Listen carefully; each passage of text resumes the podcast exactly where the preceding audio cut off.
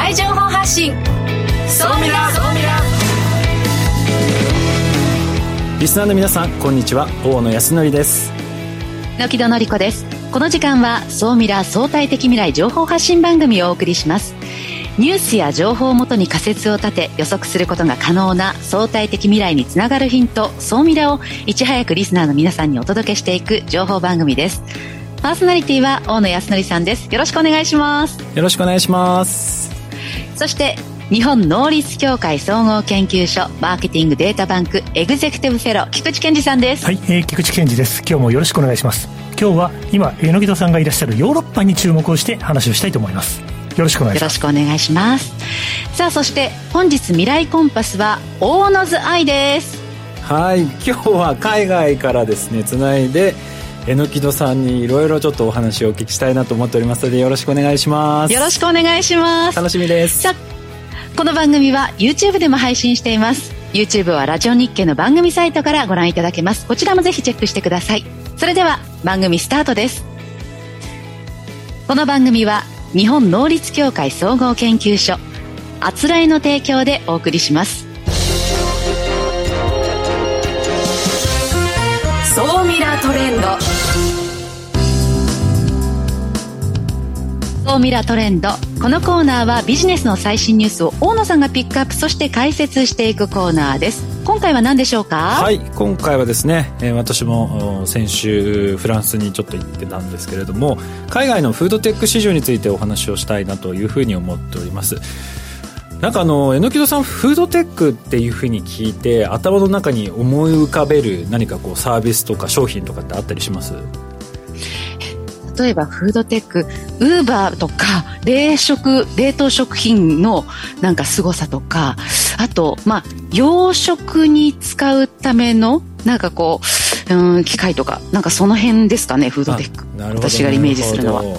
あの日本のこの一般の人たちがこう Google とかあ Yahoo とかで検索してる履歴っていうのを調べるとですね、まあ、日本でフードテックに調べてる人は大豆ミートとか昆虫食、まあ、いろんな部分でちょっと話題になりましたけれどもこういったものを検索する人が実は非常に多いんですよねでただこの大豆ミートとか昆虫食って実は海外では全く違う捉え方をされておりまして例えばビヨンドミート、えー、この大豆ミートでは非常に人気の会社さんなんですけれども実は言うと今売り上げが減少したりですとか株価が減少してこの投資家がひょっとしたら年内に倒産するかもしれないという、まあ、予測をしているみたいな形で日本では非常にこう話題にはなってはいるんですけれども海外では、えー、報じられ方が違ったり実際取り組んでいる人たちが全く違うことをやってたりというような形で日本で報じられていないものっていうのが実は世界にはたくさんあるということが非常にもう今回もよく分かったんですね。多分榎戸さんも海外行かれてなんか日本とギャップみたいなものとか日本ではあんまり情報入ってきてないけれども現地で感じたものって結構あったんじゃないですか？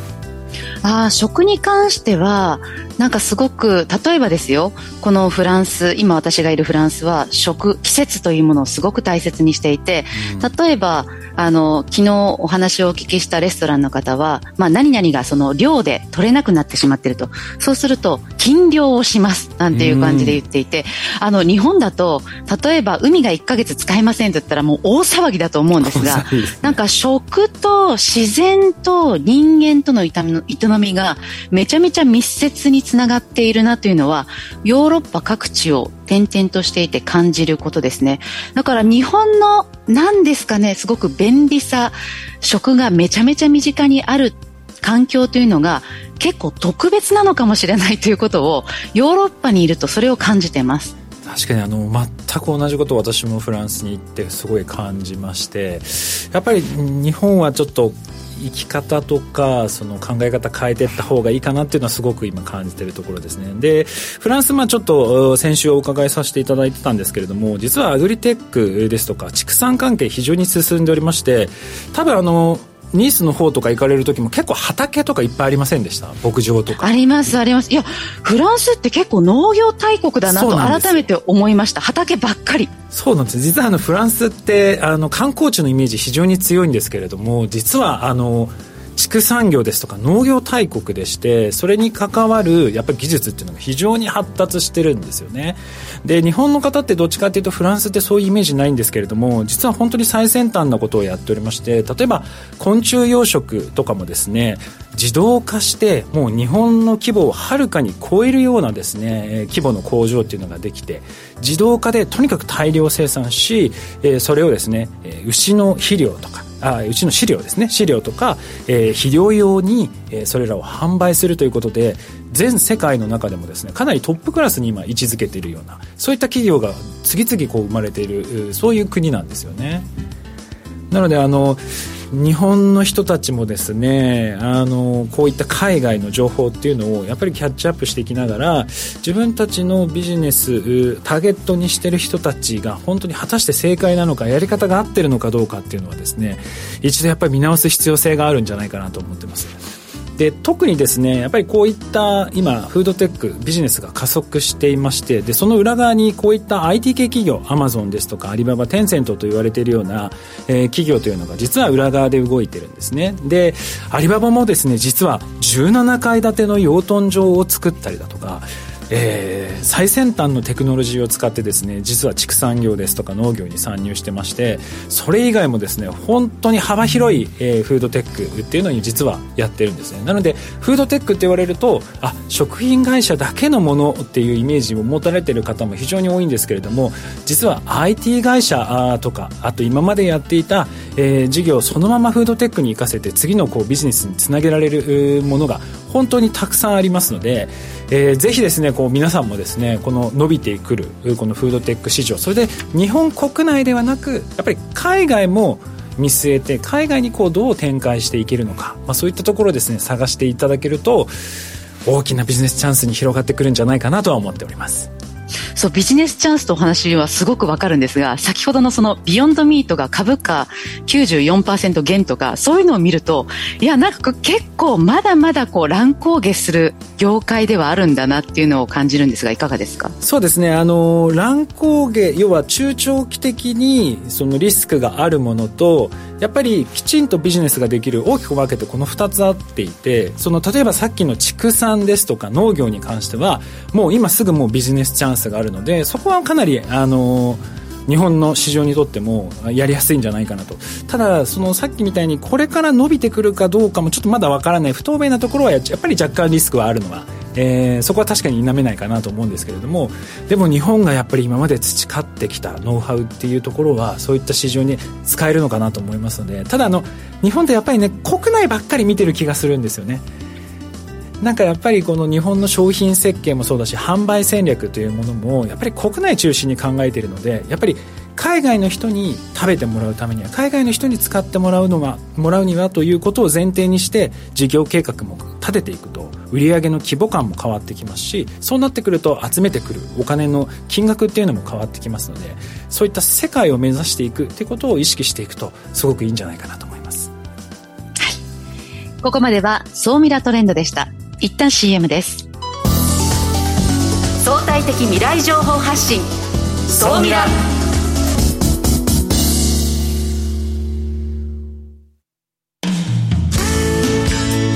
組織の未来創造のために今最も重要なテーマの一つが事業開発です。その事業開発を支援すべくスペックホルダーと日本能率協会総合研究所あつらいの3社が新サービスをスタートしました。まずは総ミラウェブサイトから「モンジュ MONJU プロジェクト」のバナーをクリック。専用サイトからご相談ください。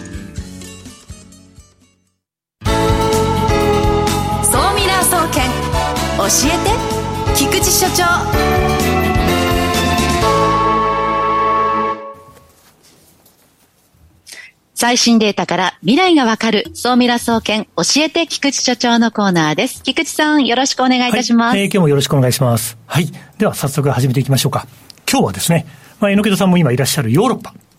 EU 地域における今時の急成長企業、これがあのデータとして取れる指標があるので、リスナーの皆さんに紹介したいと思います。これは何気にあれなんですよね。総ミラでこれまで紹介したことはないんですよね。フィナンシャルタイムズ、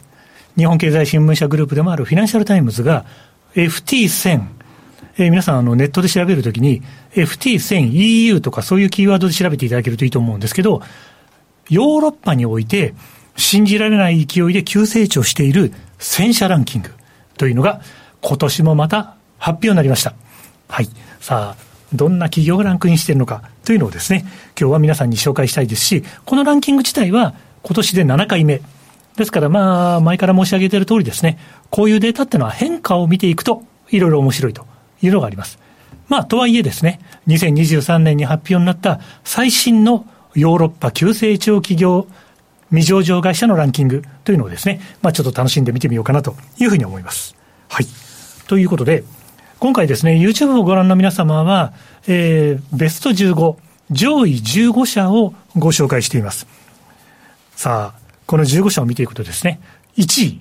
1位はですね、えー、3年間で7万パーセント以上の成長を遂げた、トリプレット、トリプルドットスタジオ、トリプルドットスタジオ、UK、イギリスですね。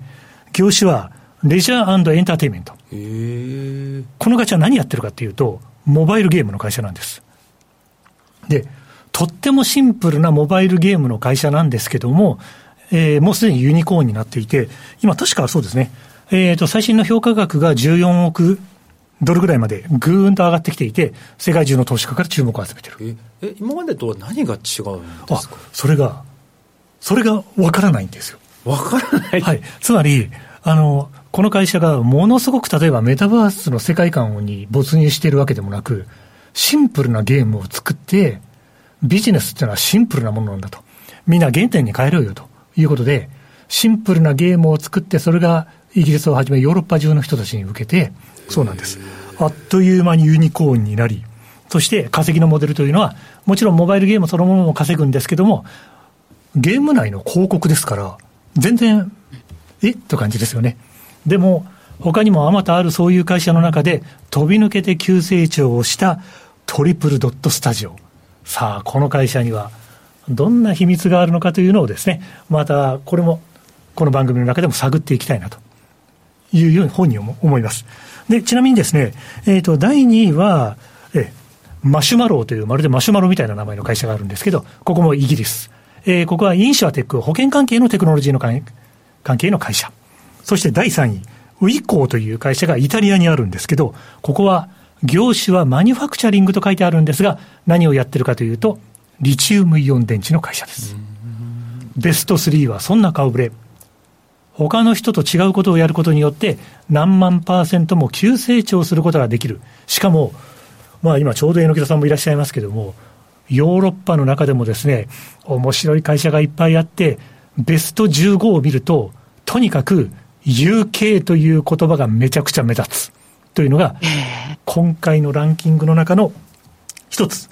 大きな特徴だなという感じはしています。すごいですね。これだけ多いということは、多分政府も相当力入れてやってるんじゃないですかね。そうですね。私は実はあのフランスのテクノロジー企業のフレンチテックにヨーロッパの中では一番注目してるんですけども、こうやって改めてこういうランキングを突きつけられると、UK、改めて UK のトレンドは見とかないとまずいなということをですね、まあ、完全に思い知らされるというような感じですね。まあ、ちなみに、そうですね、6位にフランスの会社で GT クラシックカーズっていうですね、リテールって書いてありますから、クラシックカーの会社が。えー、えー、クラシックカーこれ、何の会社かということも含めて、実はあれなんです。ちょっと大いなる予告編なんですけども、来週実はちょっと面白いんで取り上げてみたいと思ってます。ぜひ、お楽しみにと。いう感じですね。で、では、今回のお話を、総ミラ的にまとめていただきましょう、はい。ありがとうございます。ではですね、あの、まとめさせていただくと、まあ、今回ですね、この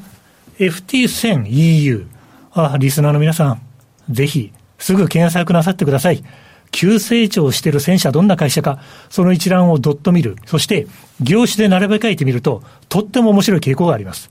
で、ちなみに、業種で目立つのは2つです。あ、3つですね、正確には。1つは、ソフトウェア関係の会社が175社ランクインしている。何を作ってるんでしょうか。そして、e コマースの会社が100社近くランクイン。さらに、建設関係の会社が87社入ってます。さあ、何を仕掛けているのか。そして、急成長の観点からはイギリスもそうなんですけど、ランクの中で一番多いのは、実はイタリアの会社です。1000社のうち260社までがイタリアの会社。それに続くのがドイツ。そして、イギリスが強いのはロンドンなので、ロンドンが83社ですかね。そんな感じで、どの国が強いか、どの業種が強いかというのを見ていただければと思います。来週、特に注目の3社を皆さんにお届けしたいと思います。お楽しみに。以上です。ここまでは、総ミラ総研教えて菊池所長のコーナーでした。相対的未来情報発信、総ミラ。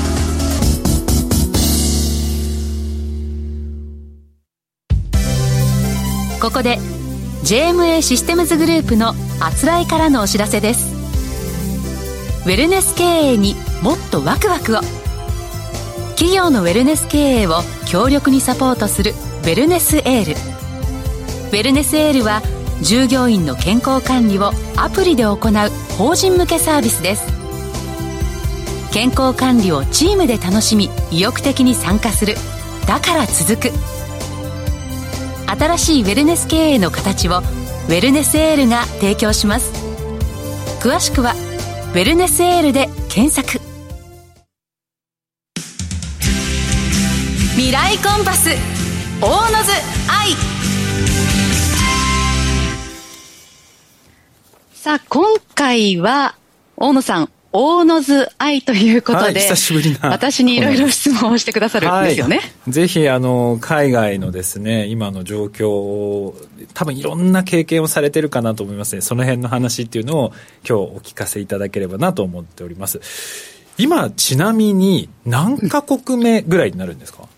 今、えー、デンマーク、ポーランドに次いで、えー、フランス3カ国目ですね。として言うと、デンマークは首都のコペンハーゲンと田舎町に行きました。2都市行きました。ポーランドはワルシャワ、ルブリン、クラクフという町を3都市行って、フランスはパリ、で、今、ニースにいて、この後、リヨンと田舎町のボアロン、そしてグルノーブルという町に行くので、フランスは5都市を回る予定ですね。すごいですね。そうすると全部で、今もう、えー、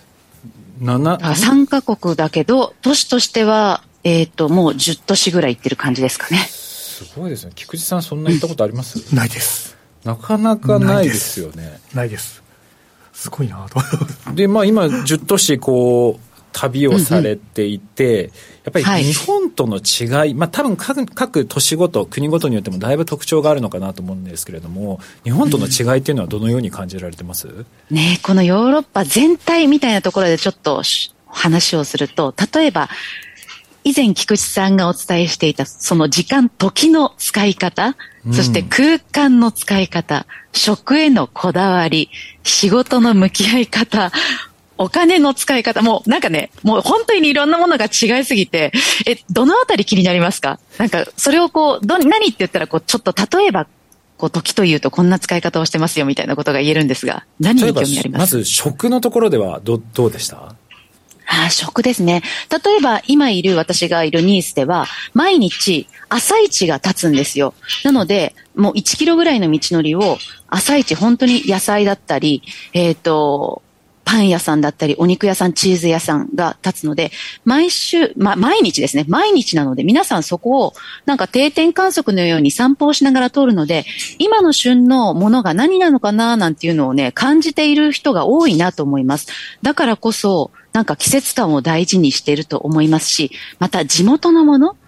日本だと例えばですよ、築地で築地を通りました。大間産マグロです。なんかこう、ブランドをめちゃめちゃ大事にするじゃないですか。でも、フランスのレストラン、まあ小さなビストロみたいなところに行くと、その地元の食のこだわり、ここの調理法っていう、なんかね、すごくね、その地の DNA みたいなことをすごく大事にしている、そんな感覚があります。ああ、でも確かに私もそんな印象をすごく受けて、なんか、みんな無理してないなと思って。あの、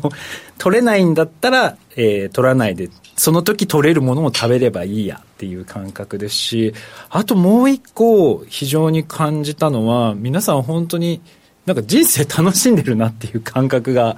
非常にあったんですけど。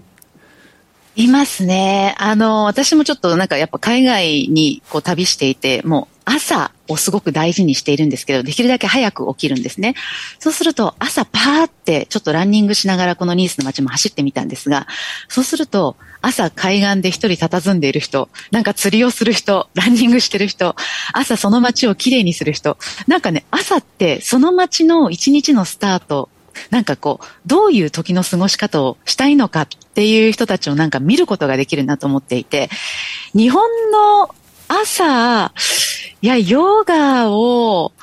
なんかしてる余裕がある人いるかなとか、平日でしたらね。いや、なんか週末だったらもちろんわかるんですよ。でも、平日、当たり前になんか公園で、なんかローラースケート履いてみんなでこうフラフラしてる人とか結構いるので、いや、なんか、まあ、ちょっと私もね、こう観光客気分で浮かれている目線でこの街を見てるのかもしれないんですが、とはいえ、目に映る人の過ごし方が違います。あ、あともう一つ言っていいですか？はい。あの、スマホの使い方が違うと思います。スマートフォン。あの、電車、バスに乗っている方で、スマホにこう、向き合っている人を、ほとんど見ません。なるほど。それ全然日本と違うかもしれないですね。うん。違うかなと思いました。なんかね、結構誰かと喋ってる、ずっと。なんかこう、なので、レストランでもずっと誰かと喋ってます。目の前にいる人と、とか。まあ、あと、まあ、一人でいる人ももちろんいるんですが、あの、誰か日本、日本だと、私も多分スマホ触っちゃってたと思います。誰かといっても、レストランのところに、あの、スマホを上に置いて、机の上に置いて、何かこう、ビジネスの、こう、メールが来ないかななんていうふうにちょっとチェックしてしまってるところがあったかもしれないです。ただ、なんかね、目の前の時間をすごく大切にする、その瞬間を大切にするっていうところでは、なんか、こう時間とか空間の考え方が違うんじゃないかな。ぜ、むしろ自分の、あの、わ、わがままという、むしろそれ、それこそが贅沢なのかもしれないんですけど、何が大事なのかっていうのが分かってる気がするんですよね。あの、そんな、こう、なんだろうある意味自分の人生をこう楽しんでいる人たちがこういる国をこう今どんどんどんどん回られてると思うんですけどそもそも今その世界一周をしようと思って、まあ、今までやってやっていた仕事っていうのももう抑えてですねこう世界旅行、まあ、世界をこう見て回ろうと思った理由っていうのは何だったんですか？今までの私が45年生きてきた中であの持った目利き物差しっていうのを一旦壊したくて、あの、まあ、あの、いろんな影響を受けて仕事からもその、育ってきた環境からも受けて私なりの物差しっていうのはできてたと思うんですけれども、でもなんかこれからの未来を日本の中でも生きるのにあたって、なんか今までの感覚ではなんか通用しないことって多くなりそうだなっていうことをなんか感じていたんですね。ずっとテレビだったり、ラジオだったり、アナウンサー、キャスターと仕事をさせてもらうにあたって、広告業界も変わっている、テレビの業界の存在感も変わっている、自分の仕事の評価も変わっている。あれちょっと自分自身が変えるためには、今までの環境から離れて、ちょっと違う物差しを持って、自分のことも評価して、日本の環境のことも評価すべきだな、と思ったんですよね。あともう単純に今100%やりたいことがいろんなことを見る、コロナ明けの世界をバッて見るっていうことだったので、100%やりたいことに時間を使いたい。それが世界一周でした。いやー、すごい決断ですよ。菊池さんはこの、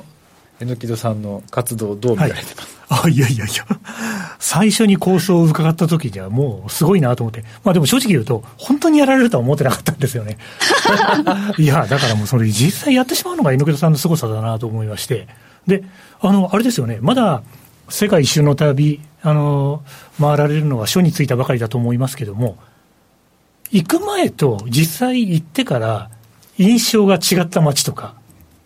ん？ちょっとこれ、あこうなんだみたいな、なんかいろんな発見と終わりになったんじゃないかと思なと思うんですが、何かエピソードがあれば。そうですね。あの、フランス、ポーランド、デンマーク、まだ3カ国でしかないんですけれども、本当に歴史と未来を大事にしているなというのを感じました。で、歴史を改めて学ばないと、これからの未来のことも考えられないなということに気づかされました。あの、私たちの今は、こう、過去の恩恵を未来へ引き継ぐものなんだという意識が、日本の中にいるとちょっと私はあまりそうした意識を持ったことがなんかなかったような気がしていて、でもヨーロッパって当たり前に今私が泊まっているところも300年ぐらいあの、もうずっと建てられてる石造りの建物をそのまま誰、こう、リノベーションして使われてるんですよね。なので、時代を生きる引き継ぐものというような感覚があって、なんかそういう中に自分の身を置いていると、改めて、こう、想像を超えて、あの、あ、私は、地球市民というか、なんかこう、あの、なんだろうな、いろんな時空の中の今を生きる人なんだ。でも、あの、未来とはまたね、未来にこう引き継ぐ人なんだっていうことは、なんかね、すごくこう旅をしていて感じてます。なんかこう、いい答えになってないかもしれないんですが、いいちょっとざっくりとした答えになりますが、ちょっとそんな感覚があります。いやいや、総ミラ的にも非常に ですね、あの、ものすごくですね、心にしみるお話だと思います。はい。で、まだ旅は本当に始まったばっかりで、これから、まあ、ずっとこう、1年かけて続いていくと思うんですけれども、今後その旅をなんかどういうふうにしていきたいとかどのあたりをちょっと注目していきたいとかっていうのは何かあったりするんでしょうか？ヨーロッパの後、私、アフリカを見たいと思っているんですね。アフリカ、菊池さんにあえてお聞きしたいんですが、こう、どの国をどういう視点で見るべきなのか、なんかこう、ちょっと旅の視点をアドバイスいただきたいです。ああ、リバースイノベーションですね、私が考えるのは。リバースイノベーション？はい、あのーこれ、ゴビンダラジャンという教授が言ってる言葉なんですけども、リバースイノベーションって、いわゆる新興国で新しいものが起こって、それが先進国に還流するっていう流れなんですけど、それがあのアフリカで行くと私注目しているのは、よく言うんですけど、ルワンダ共和国。ルワンダで、ヨーロッパのいろんな国がルワンダでアフリカでビジネスを広げるために、例えば車のメーカーがシェアリングの実験をしたりとか、あのアリババが政府と提携をして、ルワンダで e コマースのビジネスを始めたりとか、そういう観点でいくと、面白いビジネスが実はルワンダから立ち上がるなんていう法則があったりするので、その観点だと多分面白いというのが1点です。で、もう一つが、あの、南アフリカ。フィンテックとか金融の面白いビジネスは多分世界で見ていても結構南アフリカで面白いものが立ち上がっているので、例えば、すごく面白いアプリとか、そういうものがですね、南アフリカ発みたいなものもあるので、まあ、アフリカは50何カ国ある中でみんな見どころがあるんですけども、はい、その2つは特に個人的には注目しているので、もうもし、予定と合うようであれば、あの、はい、まあ、十分気をつけて ですね、行ってきていただけるといいかなというふうに思ってます。ですね。ぜひ行ってきます。ありがとうございます。はい。えー、ちょっとですね、お時間も来てしまいましたので、この後、ソーミラアフタートークの方ではですね、その、どうやって世界旅行、実現したのか例えばそのチケットの買い方も含めてあと旅に出てよかったのとか後悔してることないのとかそのあたりをちょっとお聞きしたいなと思っておりますありがとうございます。ここまでは未来コンパス大野祭のコーナーでした。はい、えー、次回のゲストはですね4月27日放送で、えー、損保ケア株式会社代表取締役 COO の、えー、鷲見隆光さんにお越しいただいてケア、えー、損保ケアですね。そのあたりの戦略についてお話をお聞きしたいなと思っております。えー、今週も榎田さん菊池さんありがとうございました。ありがとうございました。ありがとうございました。この番組は日本能率協会総合研究所あつらいの提供でお送りしました。